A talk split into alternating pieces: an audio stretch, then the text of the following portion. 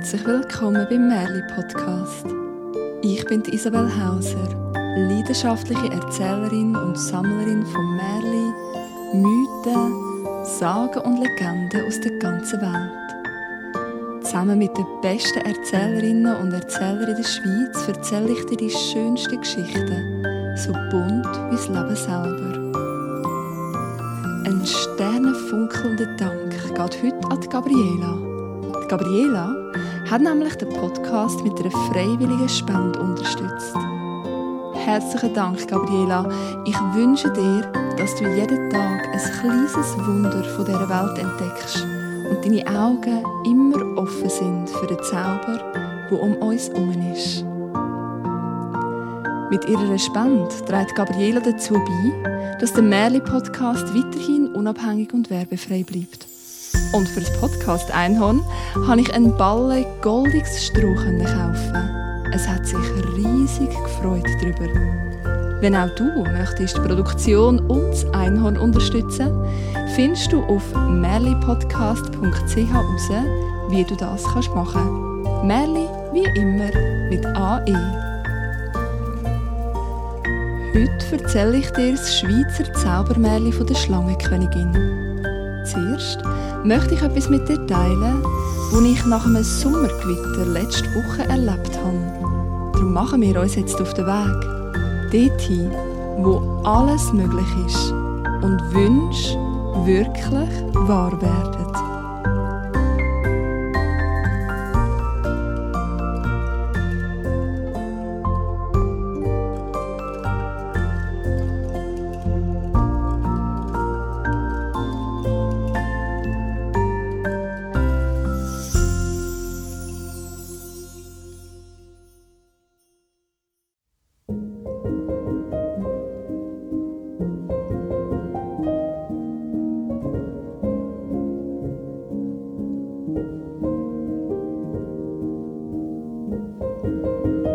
Vor ein paar Tagen hat es wieder einmal so richtig gewittert.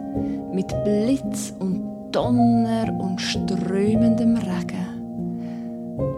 Nach der drückenden Hitze bin ich aber so richtig dankbar gewesen für die kühle Erleichterung. Und wie das Gewitter so an sich haben sich die dunklen Wolken gleich wieder verzogen. Und in der leuchtenden Abendsonne konnte ich einen Spaziergang machen. Ist das schön gsi, noch von einem frischen Lüftli umweht am Seeufer entlang zu flanieren. Ausser mir war niemand unterwegs gsi, niemand ausser eine Katz, die mit gesträubten Haar und einem grossen Buckel einen Hortensienbusch angefaucht hat. Ich bin auf sie zugegangen und habe gedacht, die hat doch sicher ein Müsli darunter verscheucht. Da habe ich ein feines, piepsiges Stimmli gehört. Geh weg!» hat es gerufen. Verdutzt bin ich stehen geblieben. «Seit wann können Mäuse reden?» «Psst, geh weg!» habe ich die Katze verscheucht und sie ist in grossen Sätzen davongekumpelt.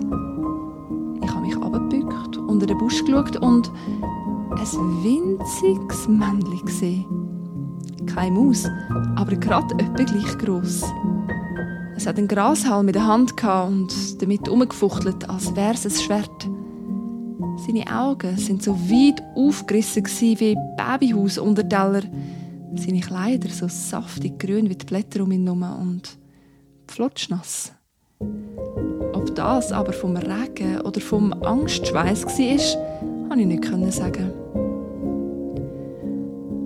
Auf seinem verstrubelten Schopf ist ein dunkelgrünes Käppli gesessen und spitzige Ohren haben unten vorgeschaut. «Alles gut», habe ich gesagt, «die Katze ist weg und die kommt so schnell nicht mehr zurück.» Da hat das Männchen den Grashalm sinken lassen und tief durchgeschnauft. Es hat das Maul aufgemacht, als ob es etwas hätte sagen wollen. Und dann...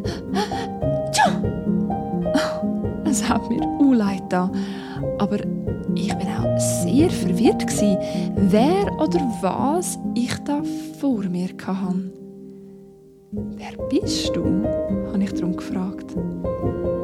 Da da hat sich das Männchen am Ärmel die Nase abputzt, sich aufgerichtet und gesagt, ich bin ein Sommerelf. Ein Sommerelf? Ich habe mich erinnert, dass ich auch schon im Frühling und im Winter so einem Wesen begegnet bin. Ich wollte ihn schon ausfragen, was er denn für Aufgaben hat. Aber da ist mir aufgefallen, wie er bibbert und zittert hat. Er hat sicher kalt in seinen flotschnassen Kleidern. Und der Schreck mit der Katze muss ihm auch noch tief in den Knochen gesessen sein. Ich habe kurz überlegt. Möchtest du gerne zu mir heimkommen, um dich abzutrocknen und aufwärmen? Und dann kannst du mir ja ein bisschen mehr von dir erzählen. Der Sommerelf hat dankbar genickt. Da habe ich ihm meine Hand angestreckt. Er ist vorsichtig draufgeklettert. Und dann auf meiner ausgestreckten Hand heimgeschwebt wie auf einem fliegenden Teppich. Die Heime habe ich ihn in die Stube gebracht, auf dem Tisch abgesetzt und einen weichen Wäschlumpen geholt. Mit dem konnte er sich abtrocknen. Kleider in seiner Grösse hatte ich natürlich keine, aber ich habe ihm ein schön besticktes Nasstüchli angelegt. Dann bin ich in die Küche gegangen, um ein Zvieri parat zu machen.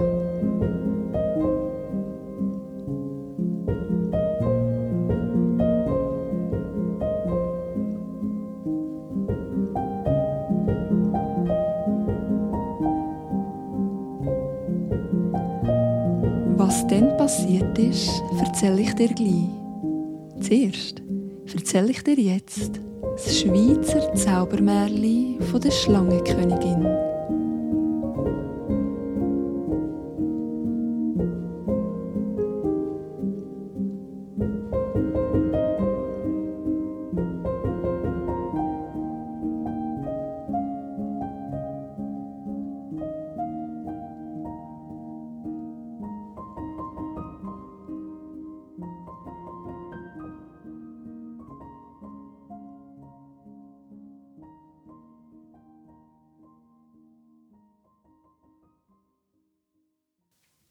Vor langer, langer Zeit hat einmal ein Hirtenmädchen gelebt.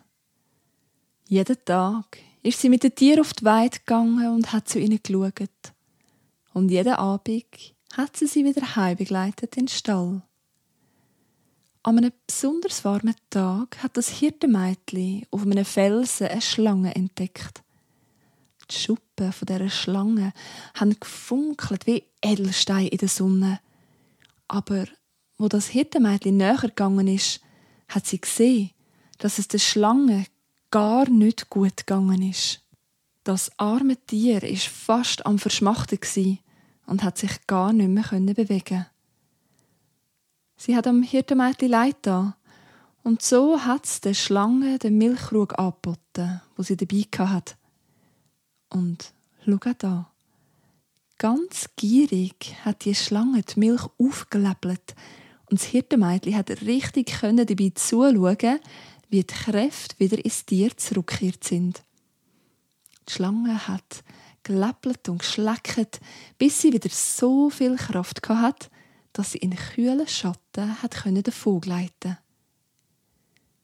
Gleich darauf runter hat sich ein junger Hirt beim Vater von dem Hirtenmädchen gemeldet. Er war arm, aber sein Herz war am richtigen Fleck. Er hat den alten Hirt darum gebeten, er möge ihm seine Tochter zur Frau geben, er werde gut für sie schauen. Der alte Hirt aber war ein reicher und stolzer Mann und hat den Jungen ausgelacht. «Pah!» hat er gerufen, «Zuerst musst du so viele Herden haben wie ich, und erst dann gebe ich dir meine Tochter.»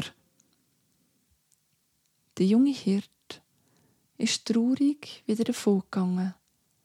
Er hat ja nicht ahnen, dass es gar nicht so lang wird gehen, bis er tatsächlich gleich viel gehabt hat wie der alte Hirt. Weil von dem Moment an hat jede Nacht ein feuriger Drache das Land vom alten Hirt heimgesucht. Ein Weih nach der anderen hat er ihn verbrannt und versenkt, seine Wälder am Erdboden gleich gemacht. Gleich schon haben die Tiere von dem alten Hirt nichts mehr zu essen gehabt. Sie haben angefangen krank zu werden und sind verendet. Da ist der junge Hirt ein zweites Mal zum Alten gekommen, weil jetzt ist er tatsächlich gleich reich gsi wie er. Ein zweites Mal hat er um die Hand der Tochter angehalten. Ja, und jetzt hat der Alte sie ihm nicht mehr verweigern. Ja, die Freude beim jungen Hirte und dem Hirtenmädchen war riesig gsi und sie haben ihr Hochzeitsfest geplant. Am Morgen der Hochzeit ist die junge Braut in ihrer Kammer gesessen und hat sich bereit gemacht. Da hat sie plötzlich ein Geräusch gehört vor der Türe. Sie ist aufgestanden und hat die Türe aufgemacht und eine Schlange ist ihnen zu Geleite gekommen. Ihre Schuppen haben gefunkelt wie Edelstein und auf ihrem Rücken ist eine wunderschöne junge Frau gesessen. Ich bringe dir meinen Dank, dass du mich in der Not mit deiner Milch genährt hast, hat die wunderschöne junge Frau gesagt und eine glänzige Krone von ihrem Kopf genommen. Die hat sie die junge Braut in den Schoß gerührt und ist so schnell verschwunden, wie sie erschienen ist. Die junge Braut aber hat die Krone genommen und sie hat ihr Leben lang Glück und Segen gebracht.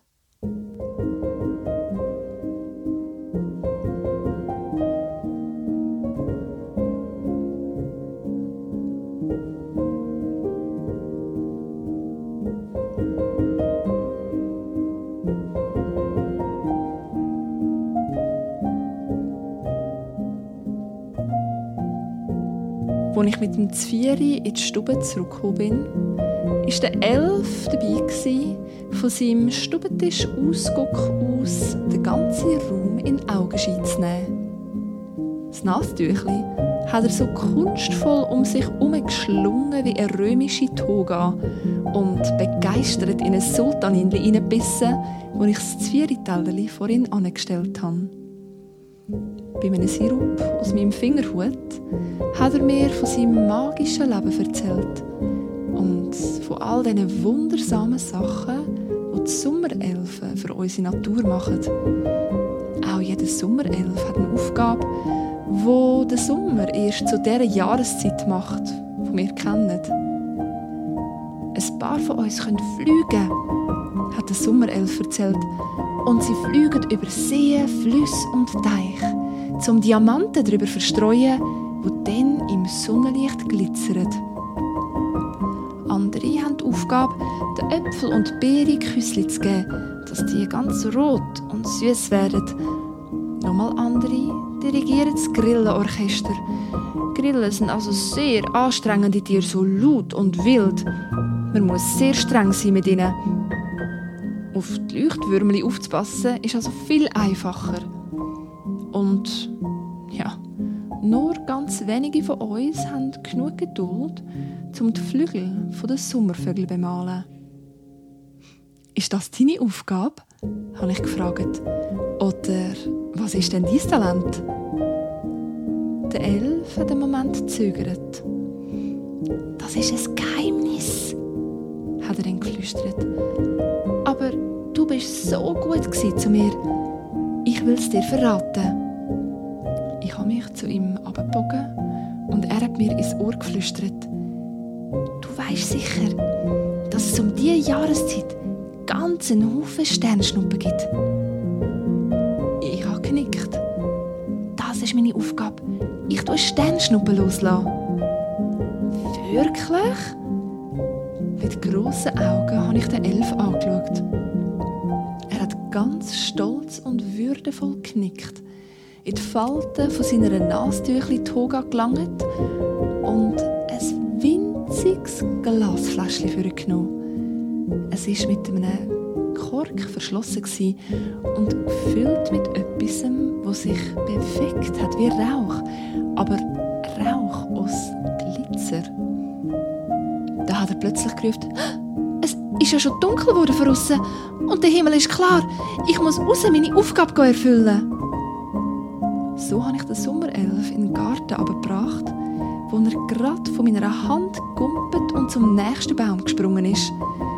Flink wie ein Eichhörnchen ist er den Stamm draufgeklettert und in den Ästen verschwunden. «Wünsch dir etwas!» habe ich gerade noch seine feine Stimme gehört. «Wünsch dir etwas und schau auf in den Himmel!» So bin ich ins Gras gelegen und habe in den Himmel hochgeschaut. Die Sterne haben gefunkelt wie tausende, Millionen von Diamanten. Und plötzlich ist 1, 2, 3, 4 unzählige Sternschnuppen sind über den Himmel gezogen. Eine davon ist leuchtender und funkelnder und länger gewesen als alle anderen. Und ich habe gewusst, das ist meine. Still habe ich meinen Wunsch ausgesprochen. Das war magisch gewesen, habe ich geflüstert und gehofft. Der Elf hört mich. Ganz bezaubert bin ich geschlafen. Wer weiß? Vielleicht wird mein Sternschnuppenwunsch ja wahr. Und wenn auch du einen Wunsch hast, dann schau mal in dieser Nacht in den Himmel rauf. Ich bin sicher, dass der Sommerelf auch dir möchte ein Geschenk machen.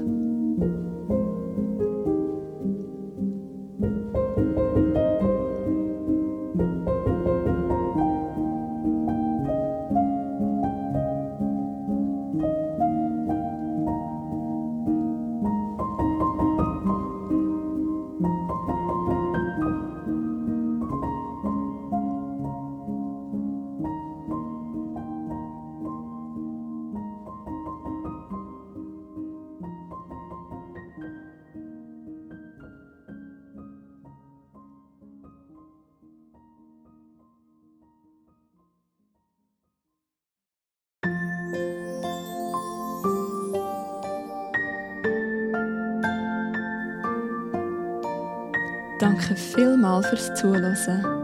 Das war es für heute. Wenn du mehr Geschichten möchtest hören, findest du auf märlipodcast.ch eine grosse Auswahl. Die Inspiration für die Rahmengeschichte war tatsächlich ein Sommergewitter, das kürzlich über mein Haus hinweggezogen ist. Wenn du meine Geschichten einmal live erleben möchtest, erfährst du auf isabellehauser.com, wann und wo das nächste Mal möglich ist. Auf Facebook und Instagram findest du den Podcast unter Märli-Podcast. Auf Spotify kannst du eine Sternli-Bewertung abgeben und auf Apple Podcasts kannst du eine Bewertung schreiben und einen Kommentar hinterlassen. So finden auch andere den Podcast und können in Geschichtengenuss kommen. Fragen, Gedanken und Rückmeldungen zum Podcast kannst du an märlipodcast@gmail.com schicken. Märli wie immer mit AI. In 2 Wochen gibt es eine neue Geschichte und ein weiteres zauberhaftes Erlebnis aus meinem Alltag. Und jetzt wünsche ich dir, dass du glücklich und zufrieden lebst. Bis zum nächsten Mal.